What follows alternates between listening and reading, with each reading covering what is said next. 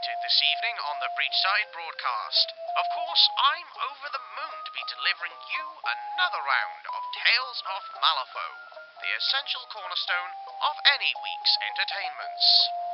On top of that, we will be bringing you up to the minute live coverage of a new exhibition that has opened at the Malifaux Museum of Natural History. Plenty of the city's biggest and brightest have turned up on the red carpet. They have been joined by a contingent of guild guardsmen to make sure that the red stays firmly on the carpet, so to speak.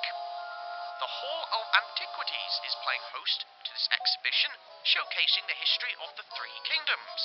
You will be able to see weaponry and suits of armour from days gone past. Uh, Mr. Lowe, the consultant for the display, spoke to the Breachside broadcast, confirming that this would be an exhibit for the ages. One of our reporters will be with us at the end of the program to give his thoughts on tonight's events. But we have a story to be getting on with. Here is Balancing the Books.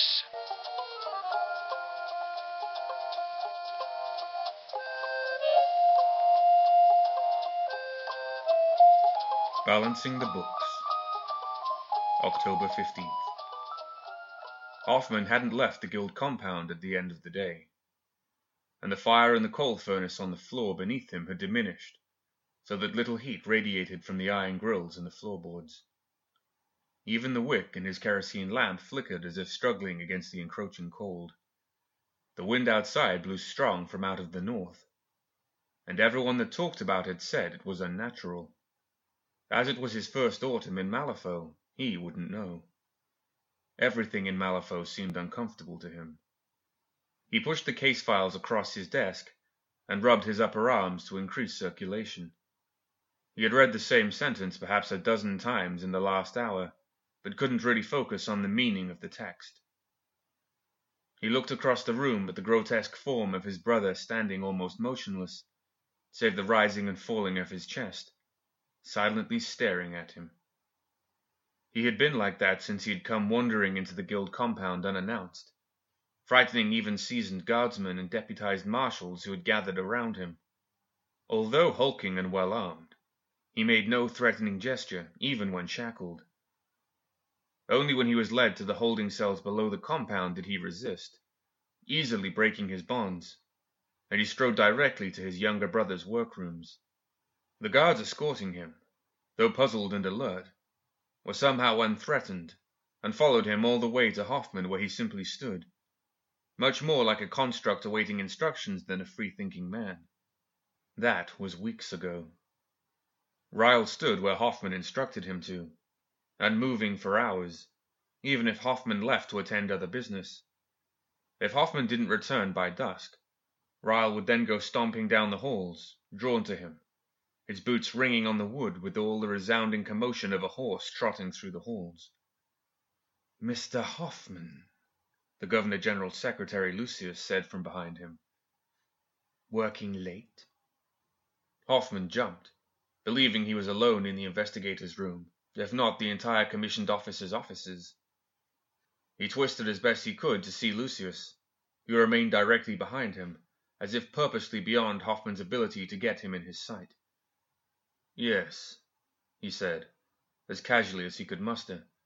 Just trying to get my head around some things that have been puzzling me. He fidgeted in the wooden chair, pulling at the brass rod of his body brace digging into his side. He hoped Lucius would not take notice of the files on Henry the mining steamborg, Nicodem the undertaker, Colonel Matthews, and others in Malifaux with self-articulated mechanical prosthetics. It was his charge to investigate each of them for possible ties to growing rebellious groups rumored to practice the darkest and most illegal activities, as decreed by highest law.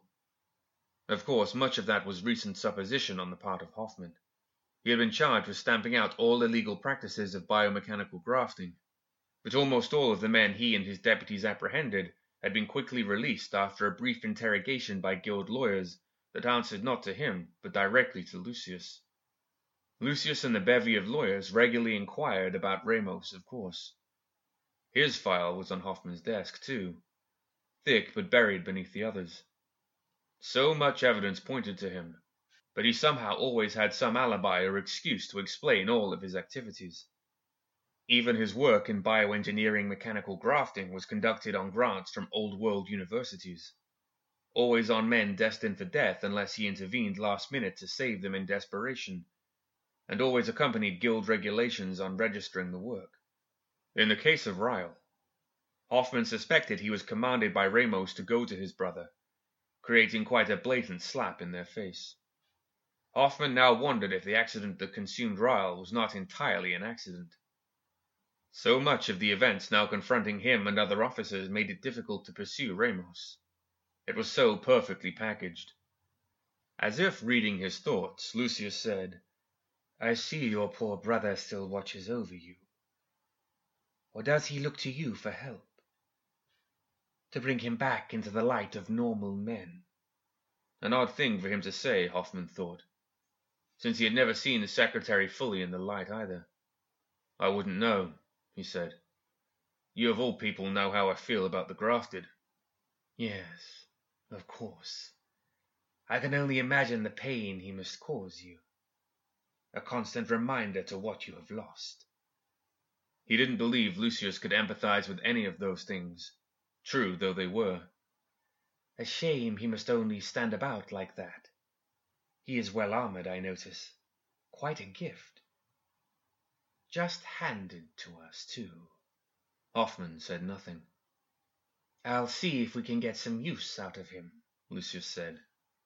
Odd, Hoffman thought again, that it was a declaration rather than a request. Be my guest. But he seems only to obey me. I wouldn't worry about that. I'm sure he'll follow my commands. He let the thought linger. Breaking the awkward silence, he then said, In the meantime, I have some new material for you to examine. He dropped a book on the desk before him. It was larger than a typical text, and the edges were peeling and worn. From Sonnia Criid's collection, he said loudly. More loudly than necessary, Hoffman thought, given the solitary environment one of the few left intact from the excavation of the temple at Nithelm. Nithelm? South of Carthera, right? Yes. Beyond the bayou. What does this have to do with me, sir? It has notes of particular interest to you, actually. Your charter. Grafting. Biomechanical grafting.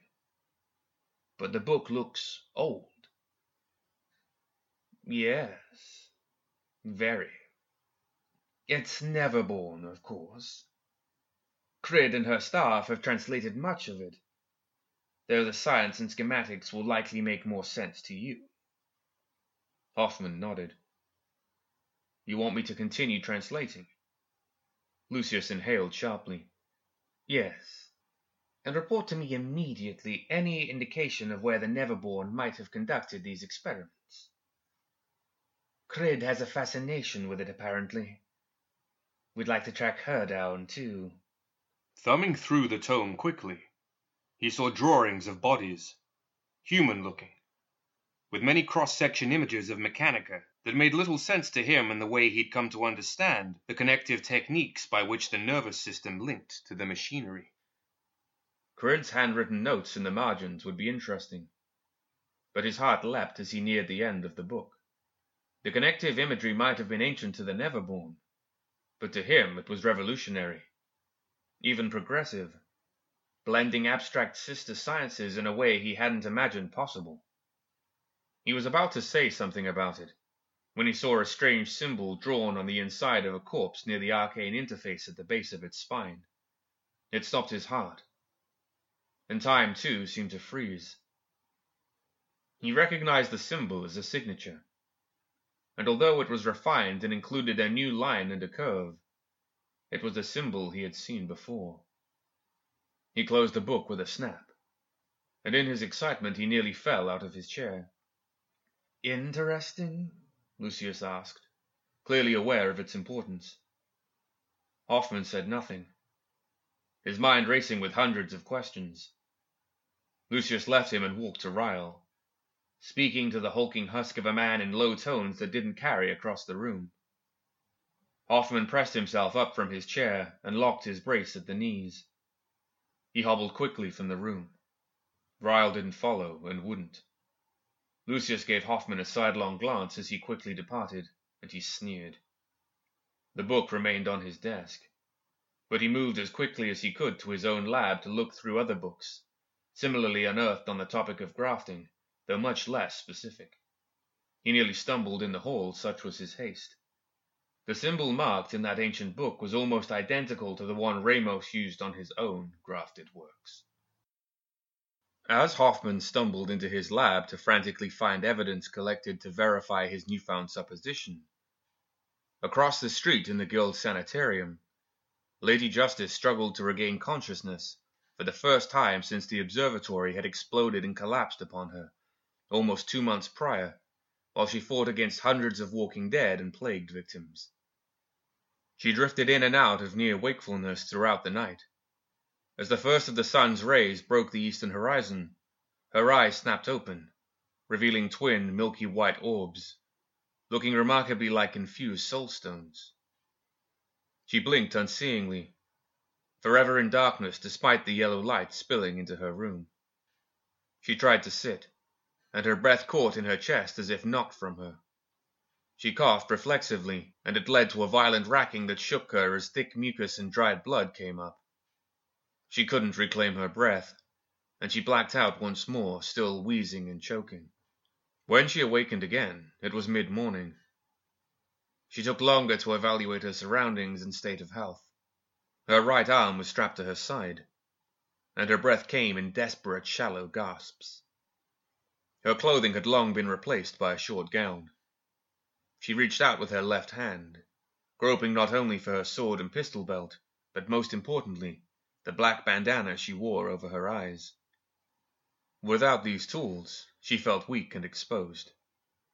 When she swung her legs over the edge of the bed, she was again racked with a cough that threatened to incapacitate her. Wet and phlegmatic, she coughed painfully and reeled.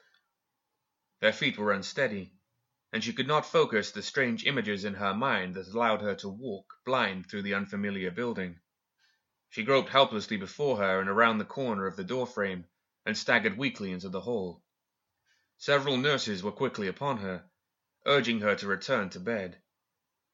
She refused around choking gasps. Dr. Carl Morrow, too, was summoned, but she batted his pressing hands away somewhat ineffectually. Back to your bed now, he said. She struggled to speak, but her words came below the rattling cough as she said, I am Lady Justice, in a wheeze. Yes, yes, he said patronizingly. Attempting to push her back into her room, though, was met with a slap against his shoulder that might have been meant for his face. He stepped away from it easily, which further bewildered her. She shoved past him, but he caught her around the waist and started to struggle as she fell against him, too weak from the cough to continue. There, there, Morrow said, gently stroking her thick hair, somewhat knotted from months of bed rest. That's my good girl, he crooned. Let her be, doctor, a commanding voice said behind him. She recognized the voice as that of one of the Ortega boys, but she didn't know Santiago or Francisco well enough to discern which. They were both there, she knew, but she could only vaguely perceive them in her mind. The doctor stood, releasing her and turned to face the men. Officer Francisco, we'll not have any trouble out of you today, so long as you don't get disagreeable, Francisco said, cutting him off. She needs to be back in bed. Her injuries are beyond you. She is Lady Justice. If she wants to go on a stroll, we'll let her. As he spoke, Santiago had approached her and put her groping hand upon his shoulder. Her lower lip actually trembled and she looked broken, even scared. It was an image neither man would ever forget. She coughed up blood, and her head rolled against him as she fell against his protective bulk. He regretted the bandana around his neck was filthy with his sweat and the dust of the trail, but they had been back and forth from Latigo to the city numerous times in the past months, and his hygiene was never a priority. He pulled it from his neck and wrapped the gingham fabric over her eyes, knowing the blue checkered pattern was far from what she would prefer. As soon as he pulled the knot tight, Justice righted herself, standing free of him. Her coughing grew steady, and finally she controlled it so that it was nothing more than a nuisance. Her bare feet were planted firmly too, and she rose, standing as tall as either brother. Exposed, wearing no more than the gauzy gown and a dirty rag over her eyes, she regained the inspiring confidence that few could withstand. It was her unflinching, unseeing judgment of the truth. It gave her unparalleled strength. The binding over her eyes gave her clarity and purpose. She could see the truth, and knew her purpose again. Santiago turned to smile at Francisco. They may have both wished it was Perdita standing there before them, but seeing Justice standing tall and proud gave them hope. Her breath was still shallow, but she spoke quietly and evenly when she asked, Where's my judge? Francisco said, Down the hall.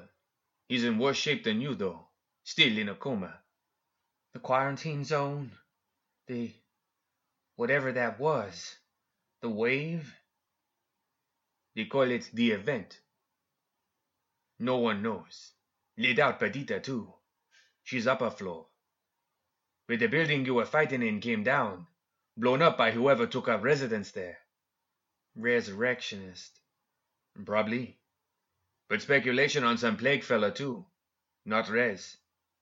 She nodded, putting the pieces of her memory back into place. Why do I keep thinking of Ramos? Dr. Ramos. Was he there in the zone? I cannot get him out of my head. The brothers looked at one another uncomfortably.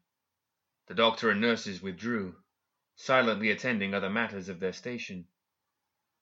At least that's what they pretended. Why? she asked. Francisco stepped toward her. Lady, he said, his voice low. Your injuries. They were fatal. She coughed, though more gently than before, more in control. You're not going to like this. Your whole side was crushed. Your ribs, a lung. You were dying. The thought of that man replacing part of her with something unnatural was more than repulsive. It was akin to damnation. She was unsure how. But she had the recurring image of him wielding great magics and conducting horrific experiments upon the flesh.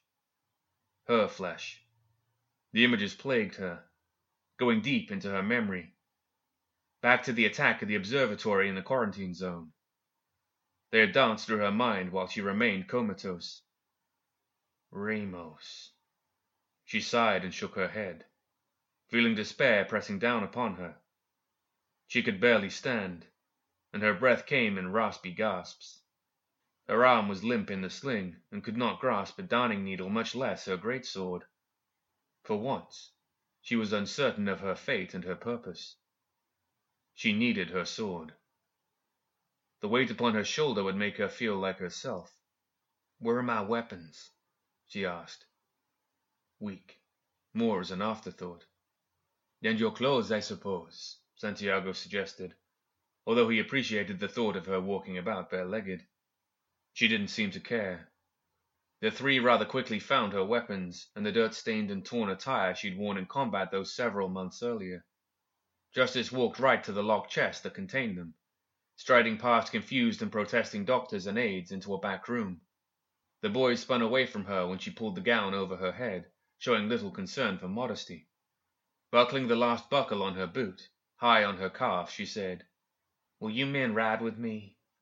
Of course, Francisco said without hesitation. Where? A visit to Victor Ramos. Help me with my sword. Santiago helped sling it over her good shoulder. But your arm, he said. Can you wield it? She gnashed her teeth, feeling impotent. I can still fire a gun, but I need my sword. Are we arresting him? Francisco asked of Ramos. I'm not sure he'll come along willingly. Killing him may be in order.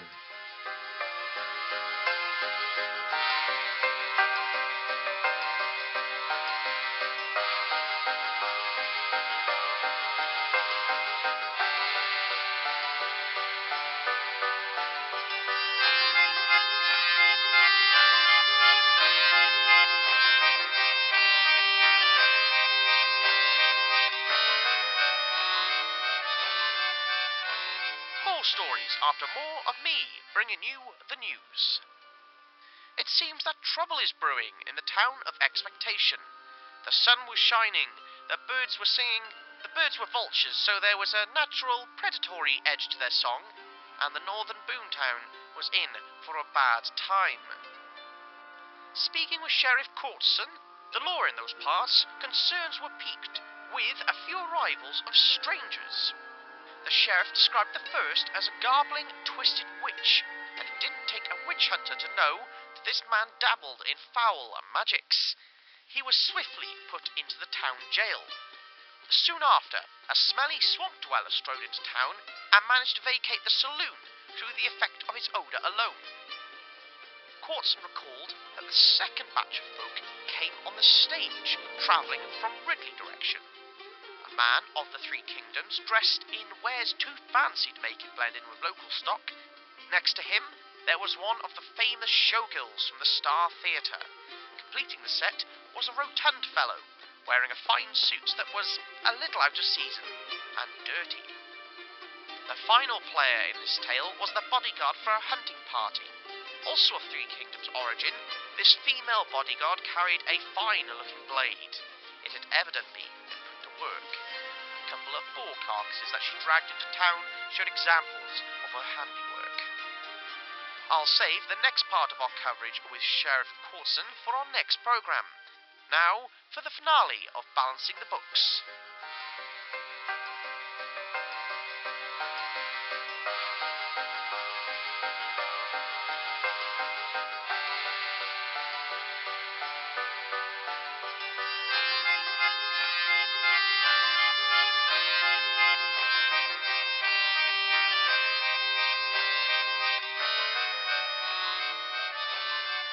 It was high noon when they crested the small hill overlooking the Miners and Steamfitters Union offices near the Hollow Marsh excavation site.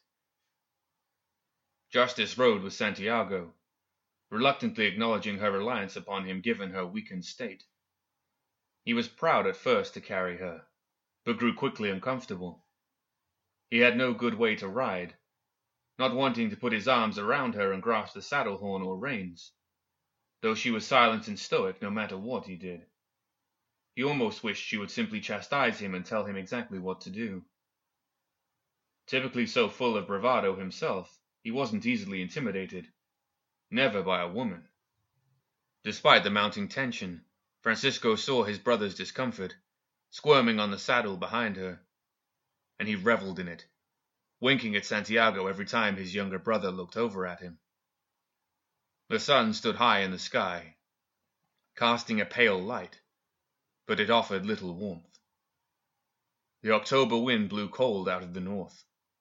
Santiago pulled his duster around Justice, who refused a coat of her own. She neither reacted to the cold, nor had a reaction to Santiago trying to keep her warm. They were all surprised to find Hoffman standing on the trail before them, strapped to the mechanical armature a feline like construct standing behind him, and a bird like one gliding above. He just stood there, looking down the hill at the office building. He wore his finest clothes, including a silk vest, a gold chain dangling from the watch in his breast pocket, and an expensive gentleman's bowler resting upon his bald head. The coat he wore was a thick woolen gentleman's coat, imported from his faraway home near London. Francisco had heard of the relationship between Hoffman and Ramos. As they rode up beside him, he said, Don't get in our way, Hoffman.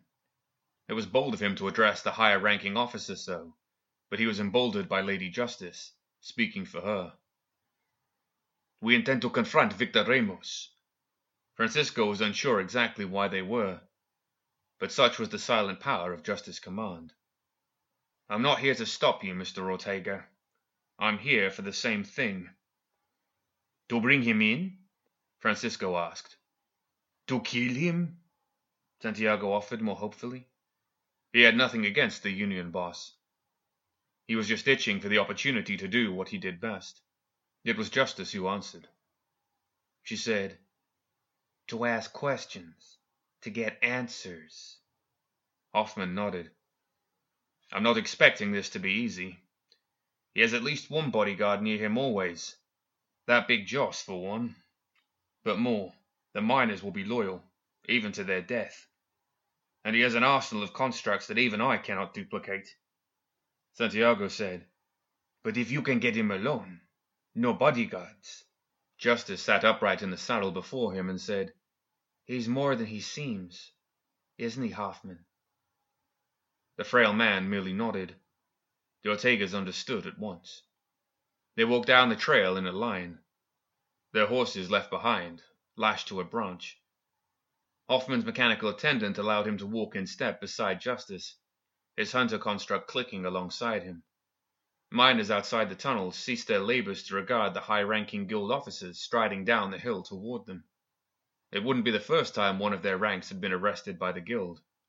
Yet these were a different sort than the common guild guardsmen that carried out a basic arrest. Everyone had a heroic idolatry of the Ortegas, men familiar to all people in Malifaux for their steadfast vigilance against the Neverborn that threatened them. Lady Justice, too, was well known to the miners.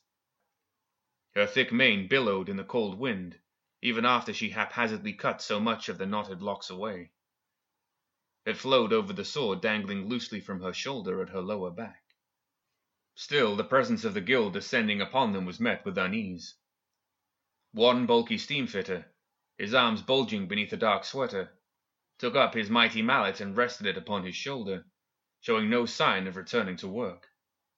His name was Johann, and the steamfitters near him, tightening thick screws along a failing seam that released a torrent of bright steam, lifted their tools as well, all heavy weapons in their meaty hands.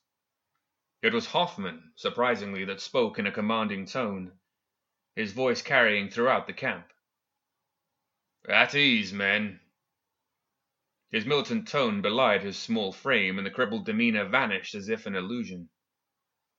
Return to your work, Johann, he said to the lead steam fitter. Get your men back on that tank. The drill won't work if it can't hold the pressure. He smiled and winked at the bulky man, who continued to regard them coldly. Turning to a group of miners gathering at the main cave entrance, he said, Mr. Creedy, back to work, all of you, back to work. Santiago was impressed. All but Johann did as instructed. He stood resolute, staring at them, unafraid and undaunted. At a small side mine, Hank, the spidery Steamborg, strode from the dark depths, the sharp metal points of his great legs striking the rock with resounding cracks. Like Johann, he stood at the entrance, unmoving but vigilant. They hoped to confront Ramos inside his office, a wooden building every bit as large as a frontier home. As if expecting them, however, he stepped out of the office to confront them from the wooden rail of the small porch. Cold day, Ramos said to them by way of greeting. Perhaps I can fetch you some tea? Coffee? The Ortegas naturally deferred to Lady Justice to lead them. But Hoffman again surprised them by stepping forward. We should speak within, Professor, not in front of all these men. Ramos smiled falsely. No, I think we can conduct our business here beneath the sun. Very well, Justice said. Her left hand rested upon the gun at her hip. The Ortegas, too, had their hands upon their holstered peace bringers. It was a formidable line, and almost any man in Malifaux would crumble in fear against such a group. Ramos remained too confident, almost too prepared for the encounter. It set them on edge to confront a man that didn't naturally bend to their intimidating presence. What did you do to me, Ramos? she demanded of him. Saved you, he replied without hesitation. Or damned me. Why? Why? Your life was endangered. Our good man, Mr. Hoffman here, convinced me of your valor, your importance. He emphasized the last word strangely. Whether sarcastically or in sincere acknowledgment of Justice Worth, the Ortegas could not be sure. I don't think so, she said. Not without your personal gain. Did you think it would absolve you of crimes against guild statutes? Yes, he said matter of factly. He continued, saying, Isn't it interesting that I'm confronted by Lady Justice, head of the Death Marshal Division, and two Ortegas, not just family heads, but among the highest ranking officers of the Monster Hunter Division, chartered with protecting the good people here from various Neverborn threats. No witch hunters among you. Do you not see this as providence? You forgot me, Hoffman said sternly. A mistake I thought you wouldn't make again. Ramos, always in control, briefly revealed his agitation at Hoffman's reference to something the others didn't know about. He masked his feelings quickly. No, Mr. Hoffman, I shan't overlook you. But your charter is a bit more obscure than the others. I'm sure you've taken your time looking over all the pertinent data regarding my work. Everything is, no doubt, in order and according to guild requirements of legality? Not why I'm here. Ramos was more curious than concerned when he said, Pray, why are you here then? It's about the symbol you use on your work. The unique work like Hank over there and. He paused, not wishing to say it. Ryle. Not mere prosthetics. That's just what the guild used to get me to toe the line. Speaking so frankly, openly criticizing the guild, Francisco was shocked and nearly reprimanded him before remembering Hoffman's authority. Santiago and Ramos were equally impressed. Only Justice remained characteristically stoic. She did say, In me, Ramos? Did you brand me? You, Lady Justice. Like I said, you were dying. Actually, I'd not have been able to help at all if not for the work I previously did on Ryle. Delving so deeply into the flesh has never been my true interest. How's your breathing, by the way? And the arm? She said nothing. Hard to catch your breath? Tingling in the fingers? He lifted his mechanical arm, and the quick gesture nearly had Santiago draw his guns in response. He was itching for a fight. Ramos held a milky white soulstone between metal finger and thumb, the swirling eddies within visible even at the distance between them. The stone was pure and valuable, they could tell. He tossed it to Justice. Though blind, she snatched it easily out of the air. It was warm and comfortable in her palm. A construct cannot be healed, he said, clearly implying that she should use it to heal herself. Things are not always what they seem. Not so black and white, good or evil. She pocketed the stone, but was anxious to use it. If she could wrap the gossamer fabric of the spiritually charged energy within it about her own damaged form and repel her failing internal organs, and, she prayed, her arm, it would support Ramos' claim that she was still her natural self, unaugmented by the artificial armature she found so deplorable. Still, she suspected Ramos of hiding something from her, or withholding an important tool he might use against her some time in the future. He was correct. The scales teetered erratically, and she could not immediately discern the truth. Our actions tip the scales from side to side, Ramos. Law must be met. Ramos seemed to know exactly how to play her. He said, Whose law? Natural law, or that handed down from a man in power? Am I criminal for saving your brother's life, Hoffman? Or yours, Justice? By using the knowledge and skills I've acquired naturally? He was wise to accentuate the word. It had a strong effect upon Lady Justice. She said nothing. Her conflict with resurrectionists and their animated puppets left little room to doubt her purpose and actions. Ramos, however, challenged her absolute vision of right and wrong. As he said, he was a man, using his innate gifts and abilities. If it was true that he did not unnaturally replace her organs, and clearly didn't replace her arm with a mechanical prosthetic, perhaps he spoke truthfully after all. Still, her arm tingled, and she couldn't shake the buzzing in the base of her skull that felt as though it originated deep within her torso. She had to reluctantly acquiesce and take him on his word that he did nothing to her physically to make her less than natural, less than human. Why images of him floated in and out of her memory like a dream, quickly dissipating, perplexed her. Hoffman stepped beside her. He spoke as confidently as Ramos. Perhaps you are right, Dr. Ramos. Your crimes, though a concern to the Guild, is specifically for the lawyers and judges of the Witch Hunter Charter to determine, as you suggest. In pursuit of interests to my charter, I have unearthed a tome with a symbol familiar to you. Unless I can determine its unique design, I'm afraid it has rather serious implications regarding your innocence. If Lady Justice and I might sit with you in private, you can help convince us how we might proceed. Ramos regarded them for a long moment. His mind worked quickly. He knew there could be only one symbol Hoffman referred to, and he sought in his memory for some mistake he might have made, some grafted device he couldn't account for. Finally, he had to reluctantly say, Yes. Perhaps it is best we speak in private. No need to detain Miss Justice, though. I believe she has what she's come for. Justice said, Actually, it would do me well to sit. Need to catch my breath. Can you extend me that hospitality, Doctor? He had to reluctantly agree. When they were seated within his makeshift office, warm but still uncomfortable, Hoffman revealed the symbol he discovered in an ancient and forgotten Neverborn text. Ramos tried to dismiss it as coincidence, and even pointed out the symbol's differences with his own design.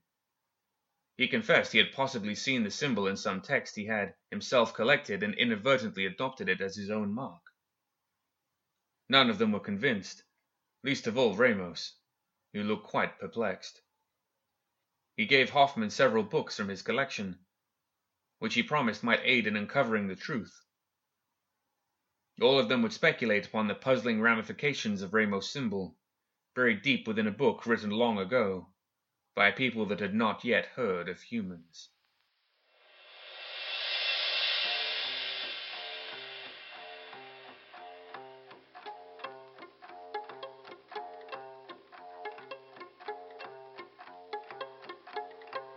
That was balancing the books, now to balance our books by putting a full stop to this week's programming. We were aiming to have one of our reporters discuss the opening of the new exhibition in the Malifaux Museum of Natural History. But he hasn't turned up. The event ended a while back, the red carpet was rolled up, guards shuffling off to the barracks, content that the carpet was the only thing that was red. All of Malifaux's celebrities slinking back to their lairs before sunrise. Considering how unfriendly station management can be towards people who cannot timekeep well, the reporter in question may have just been running late and decided to have packed it in, not wanting to face their wrath. I would call upon that ex colleague of mine to run and hide. Station management have wide reaching influence indeed. Hopefully, this was the case, and our friend didn't get involved with a floating disembodied woman's head that has been spotted through the windows of the museum. That would be unfortunate. Well, be it ghostly figures or merely a late carriage, it's like I always say bad things happen.